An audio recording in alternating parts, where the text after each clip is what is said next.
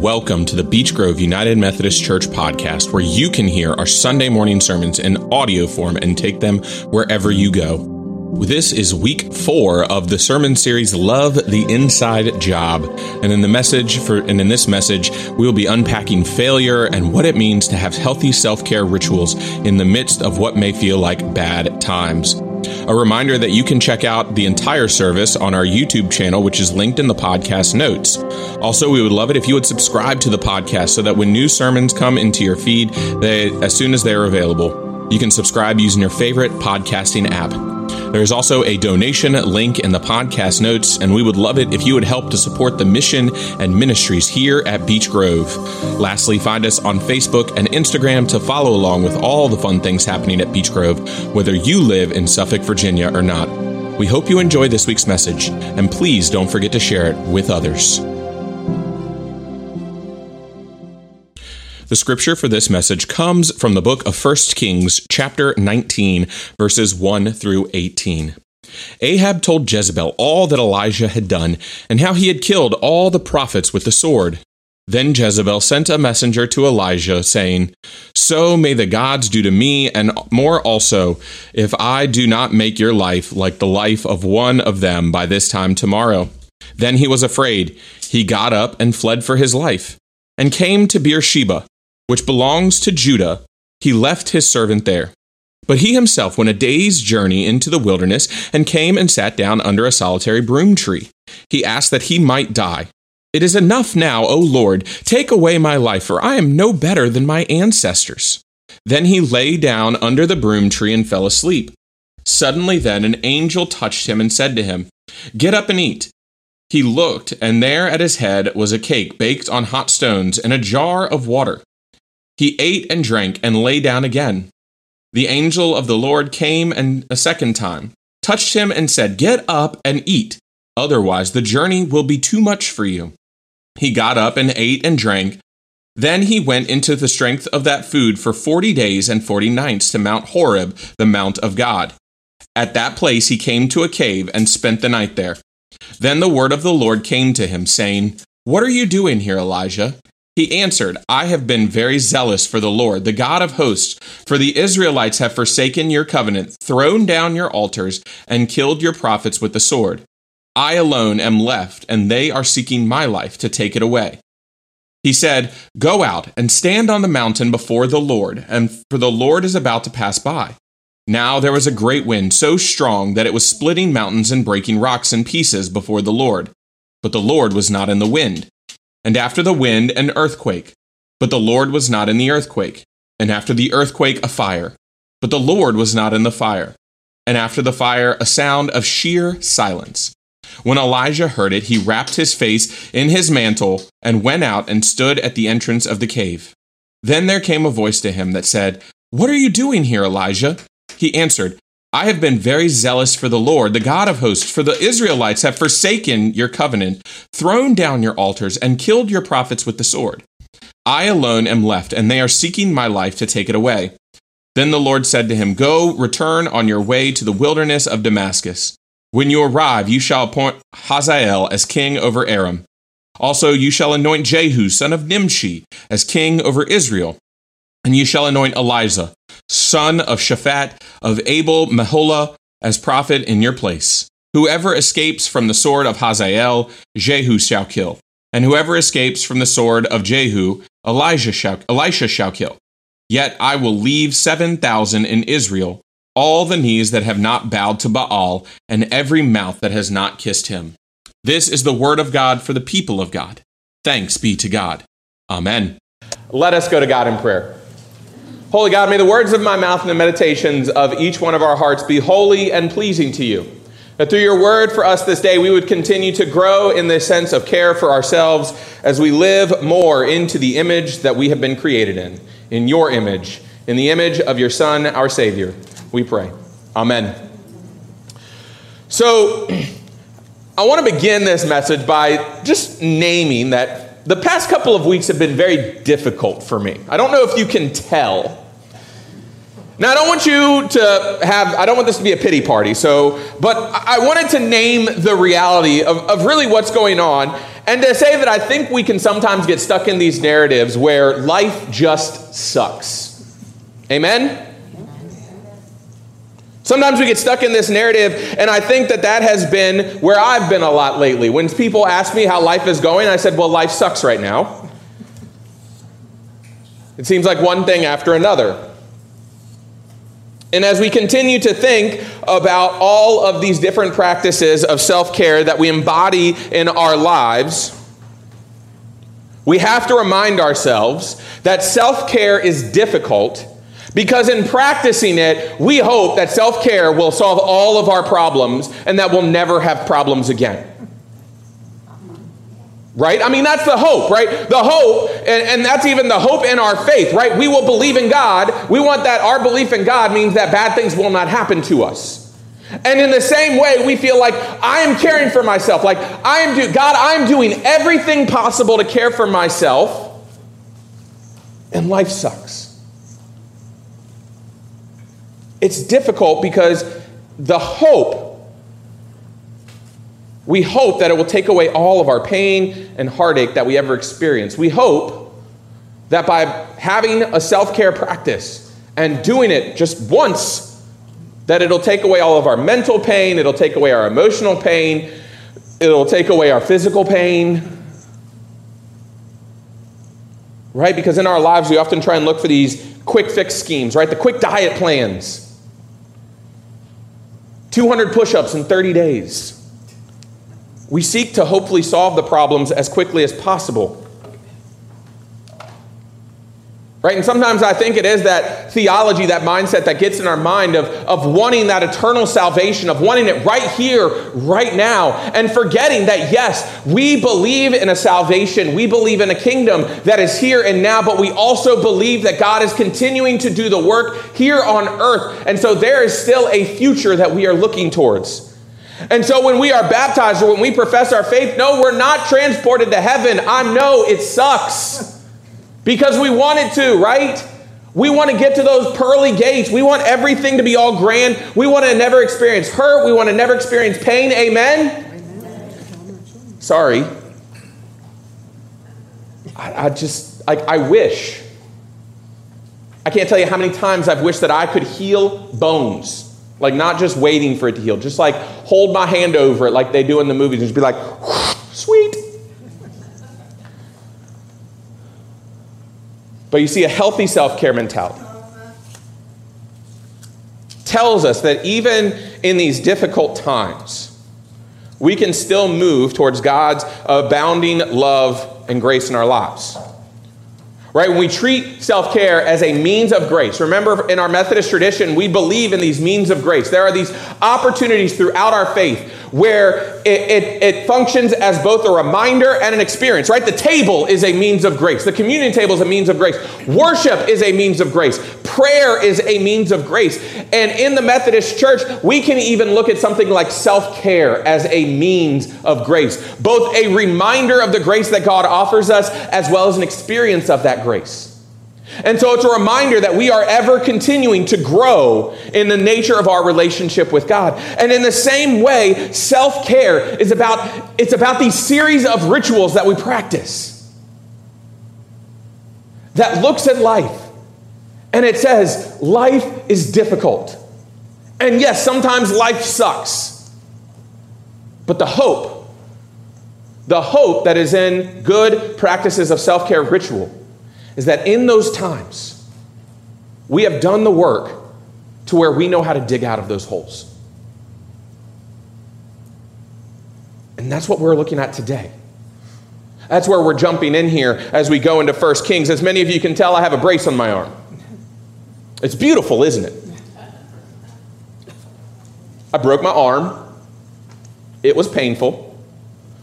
Before that, I had sprained my ankle. I was recounting to someone, I haven't run since June 20th.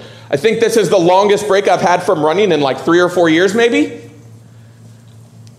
Somewhere mixed in the middle of that was a little bit of a, of a COVID spell in our household. We had someone get COVID while we were on vacation. While I was on vacation, we had to cancel the second part of our vacation.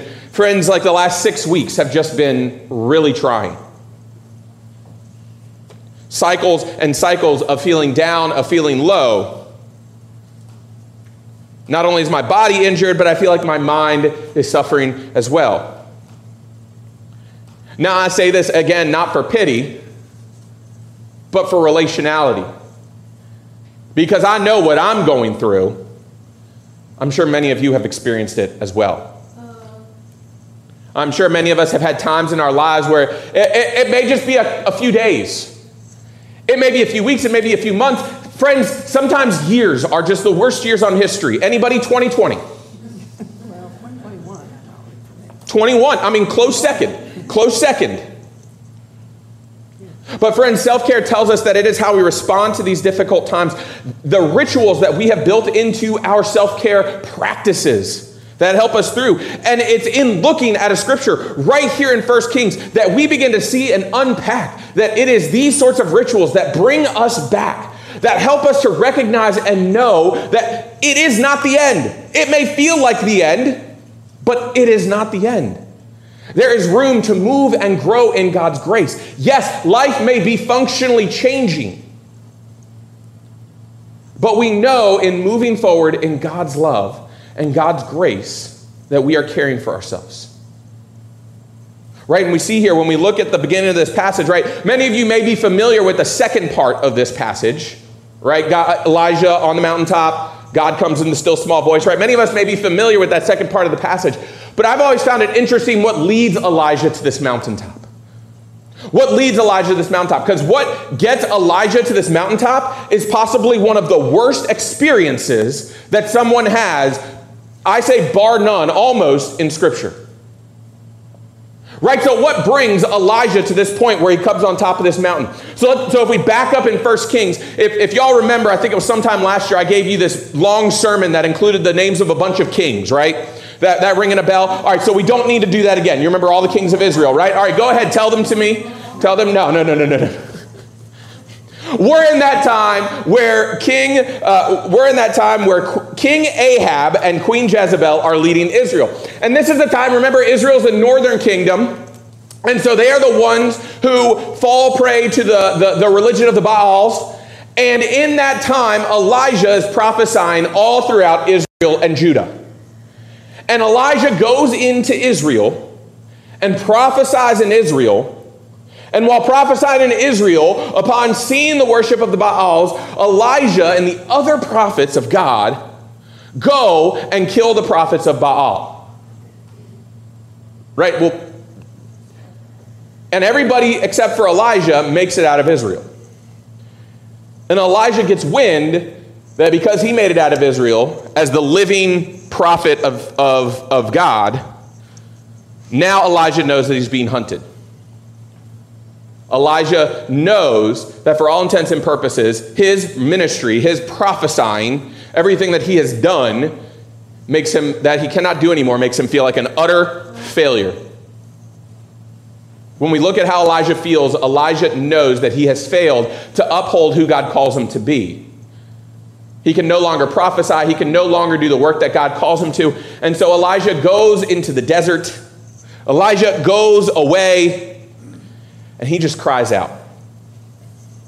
And friends, this is a difficult message for us to hear. Because when Elijah calls out, we hear Elijah calling out, Lord, I wish I was just dead. Just wish I didn't live anymore. Elijah is so deep. Elijah is so sad, upset, in such a place that not even life feels viable for him. Not only is he being hunted, he doesn't want them to kill him. He wants to die before they have a chance. Elijah has lost all hope. And so let's play this story out. What happens next? As we continue to look on in this scripture, we see Elijah lays down under this broom tree and takes a nap. And then he gets a little tap tap from an angel. And the angel's like, Elijah, you need to eat some food. Here's a cake. Wouldn't that be nice to wake up from a nap and like a cake like magically appear on your counter? And then Elijah goes back to sleep again, takes another nap. And then the angel comes back and visits him again and said, Here, here's another cake. Eat it because you're going to need it for the journey that you're about to go on. Suddenly, we see the tide of Elijah's mindset begin to change, at least as I read this passage. And we see Elijah travel for 40 days and 40 nights. He's found a reason to live. He's found a reason to continue to go. Why? Because he has reconnected himself with this understanding of both faith and life that helps to drive him forward. And then Elijah encounters God on the mountaintop. And we see in this interaction, again, Elijah projecting to God this sense of hopelessness and this sense of lostness. But when we look at how the story plays out, we see it in a different light. It's not in the same light that we saw before. Rather, it's an opportunity for, for Elijah to encounter God. It's an opportunity for Elijah to call out to God to figure out what he did wrong, right? Listen to those words in verse 14. When God asks him for the first time, What are you doing here? Uh, Elijah says, I've been very zealous for the Lord, the God of hosts. For the Israelites, they've, they've forsaken your covenant. They've thrown down your altars and killed your prophets with the sword, and I am the only one left, and now they want to take my life away. That's a very different that's a very different thing that Elijah said in that one than he did earlier on in, in verse 4 Oh gosh, I lost it. Oh yeah, in verse 4 he says, "It is it is enough. Now, O Lord, take away my life." Right? That's a very different tone in those two passages. Elijah comes to grip with the fact that, "Lord, they're hunting me." Right? Elijah in this one doesn't seem like he wants to die anymore. He seems like he's at least coming to grips to try and understand what's going on. And in that, God tells him, All right, come up to the mountain. And in that, we see this experience that God had, that Elijah has with God. God knows that when Elijah's in that desert, he needs that moment. He needs that moment to reconnect him to what Elijah knows. Right? If God goes to Elijah under that broom tree, who knows what happens? And so we see this angel encounter Elijah. And so in our own self-care rituals, this often this means that we need to be able to in our most difficult, toughest moments of failure in life, we need to find that opportunity to pause, to reflect. And, and like Flynn told us, we need to learn. Right? There's almost an extension of our discussion on mental health last week, right? It's where, where I talked about reconnecting with that breath. But it's reconnecting with the basics of existence. I like to call this the nap and snack solution. A nap and a snack. Close your eyes for 20 minutes. Eat a whole cake. Maybe a piece, all right? I mean, I know like calories, all that stuff, you know, but nap and a snack. Because in that moment, Elijah can't see beyond the situation that he's in. He's unable to think, he's unable to process, and, and we get like that too. I mean, we are reactionary people. And so when something happens, we, we think immediately something, uh, whether it's something bad or, or, or even sometimes something good, we, we react to that, we react to those things. And it's when Elijah's given the opportunity to slow down that we begin to see the ways in which Elijah is called to move forward. Elijah is offered an opportunity to learn. And Elijah is given the opportunity to pass the mantle onto someone else who can continue Elijah's ministry. Amid failure, there's an opportunity to both learn and move forward. We can't let it stop us. And once we recognize that, we can put into practice some healthy self care rituals that help us in those times of need. For Elijah, this means pausing to pray, encountering God, developing in consultation, seeing God's vision, and seeing how to move forward. And in much the same way, we are called to move beyond our own perceived failures as well. It does not mean to end Failure is an opportunity to learn and try again. It's not that we go out seeking to fail. I don't come up here seeking to deliver the worst, deliver the worst sermon possible, but you know, it happens occasionally. I don't seek to go out on a bike ride and break my arm, but you know, apparently things like that happen. But it's finding those rituals that help us to be able to listen and reflect. Rituals like, like prayer, like meditation, like being with community, like coming to worship. That give us the opportunity to stop and reflect. And so, as I said, when we, when we think about how we're taking care of ourselves, whether it's mentally, emotionally, physically, when we're looking at this context of self care, right? And last week we talked about that nature of mental health. And, and we really Un, we really sought to understand mental health so that we could not only see it in our own lives, but so that we could be members in community together who know that mental health exists. And as we move forward from that, we look and we see that it's not the times of the deepest and darkest days, but it's the times when we're feeling good that we need to build these rituals because it's in those deep and dark days now, now that's where now that's where the mental fortitude gets tested that's where the physical fortitude gets tested but friends we cannot wait for bad things to happen to suddenly think that we need to do something good for our lives because oftentimes it might be too late. Now, yes, sometimes it's the kick in the pants we need. And so the question kind of falls to us like, how do we deal with failure? How do we deal with these bad moments in life? And again, like, nobody's going to judge you for a nap and a snack.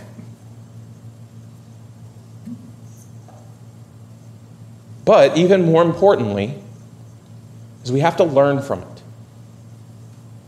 We have to learn from it. If we cannot learn from failure, or if when we fail, we only focus in a negative way that is unhealthy, we haven't put ourselves in a mindset that helps us to reflect, then how are we ever going to continue to grow? How are we ever going to know what it means to truly care for ourselves? Yes, we need to unpack what we did wrong. I hit a pothole. And so I know to not hit that pothole again. Right? X, Y. Seems easy enough. I'll let you know in about six weeks when I'm allowed to get back on a bike finally. But when we pause and we reflect, it allows us to look with a clearer mind. And especially in a case like Elijah, can allow him to reflect in a clearer mind that maybe will lead to something that is more in line with God's kingdom. Rather than trying to respond in a way that will cause harm to himself, harm to others, and further divide and spark evil in the world.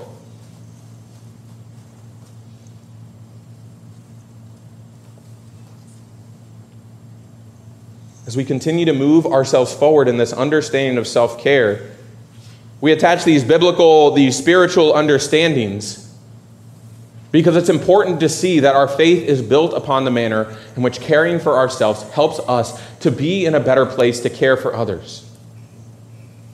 Knowing our own manner of self care and living into it more fully helps us to be reminded of the self worth that we have in God's love.